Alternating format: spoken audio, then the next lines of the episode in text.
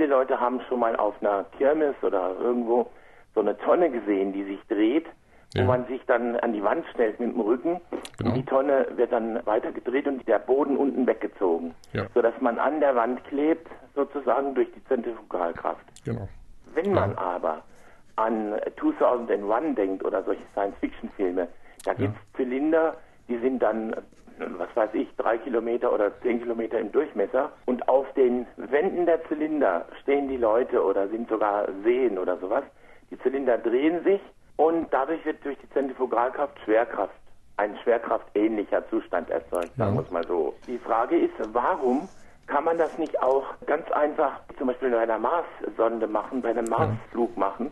Weil da wird immer noch das Nichtvorhandensein der Schwerkraft mhm. als genau. eines der größten Probleme ja. bezeichnet. Erstmal haben Sie völlig recht. Das größte Problem im Weltall ist, dass der Mensch fürs Weltall nicht gemacht ist. Unsere Muskeln ja. bilden sich zurück. Wir sind nicht belastet. Wir brauchen also künstliche Schwerkraft. Das zweite haben Sie auch recht. Man kann durch die Zentrifugalkraft eine künstliche Schwerkraft erzeugen, weil wir haben gar kein Sinnesorgan, was, was sozusagen die Art der Kraft unterscheidet. Das würde auch funktionieren. Mhm. Sie haben auch recht, dass wenn man so diese Zentrifugalkraft anwendet, das Bewegen etwas schwieriger wäre, weil man dann durch diese sogenannte Corioliskraft, also würde man immer abgelenkt werden, weil man ja ständig, ja, es, naja, es ist ja ständig so, dass man das Gefühl hätte, die Umgebung bewegt sich unter einem weg, was sie ja auch tut, mhm. ja, was sie auch tut, und das führt zu kuriosen Effekten. Und es ist tatsächlich aber so, wenn man das sieht, wie in den Science-Fiction-Filmen, äh, wenn sich das Raumschiff drehen würde, hätte man zumindest diese Schwerkraft simuliert. Man hätte nicht mehr das Problem, dass sich die Muskeln zurückbilden und das größte Problem wäre gelöst. Warum macht man es nicht? Ganz einfach. Weil es viel zu viel Energie kostet.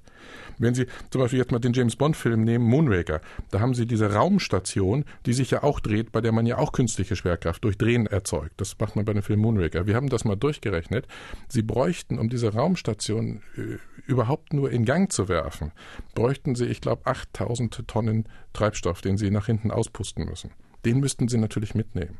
Und jede Tonne oder auch jedes Kilo Gewicht, was man in den Weltraum mitnehmen muss, was man wirklich von der Erde entfernen muss, ist natürlich außerordentlich schwierig in den Weltraum zu bringen, weil sie sich das mit 150 Kilo äh, Treibstoff erkaufen müssen, um das hochzubringen. Sie müssen also bedenken, um diese Menge Treibstoff hochzubringen, um dann diese Rotation anzustoßen, bräuchten Sie eine vielfache Menge an Treibstoff, um den Treibstoff überhaupt erst in eine Umlaufbahn zu bringen.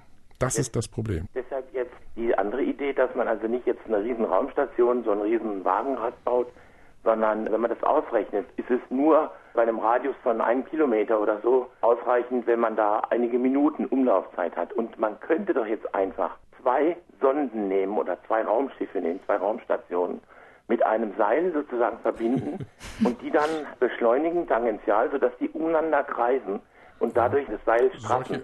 Genau, solche Diskussionen gibt es ja sehr wohl. Nur sehen Sie, man sagt immer, man könnte mal so einfach zwei Raumschiffe. Bedenken Sie, mit welchem Aufwand wir überhaupt nur ein Raumschiff heutzutage ins Weltall schießen. Und bedenken Sie auch bitte, das, was wir als Weltall bezeichnen, die ISS, befindet sich nur in 300 Kilometer Entfernung. Die ist gar nicht im Weltall. Die Schwerelosigkeit dort kommt dadurch zustande, dass die Astronauten sozusagen an der Erde vorbeifallen. Ja, wenn Sie jetzt aus dem Schwerefeld der Erde noch wollten, zwei Raumschiffe bringen. Die Menschheit hat noch nie zwei Raumschiffe gleichzeitig aus dem Schwerefeld der Erde gebracht. Und dann könnte man, wenn man das schafft, tatsächlich eine solche Sache realisieren. Trotzdem bräuchte man selbst für dieses Seil, was Sie da bauen wollen, hat dieses Seil ein gewisses Gewicht. Man muss sehr viel Material wirklich raustransportieren. Aber ich sage Ihnen eins, man wird bei diesen Mars-Missionen tatsächlich solche Sachen durchdenken müssen. Denn die Mars-Mission einfach hinfliegen und wieder zurückfliegen mit unserer heutigen Technologie ist etwas für komplett Wahnsinnige. Ich, deswegen ist ja meine Theorie, dass die ersten Leute, die den Mars betreten werden, werden irgendwelche Sträflinge sein, denen man die Auswahl gestellt hat. Entweder du fliegst dahin oder du kommst lebenslang in Gefängnis so ungefähr. Weil die, die haben völlig recht. Mit der heutigen Technologie erscheint das alles völlig schwierig, das wirklich zu lösen. Und man wird diese innovativen Sachen sich überlegen und das, das werden wir vielleicht sogar noch erleben. Aber sehen Sie, das Problem überhaupt erstmal zwei Raumschiffe äh, aus dem Schwerefeld der Erde zu bringen, die dann irgendetwas gemeinsam machen, das haben wir ja noch nicht mal im Ansatz gelöst.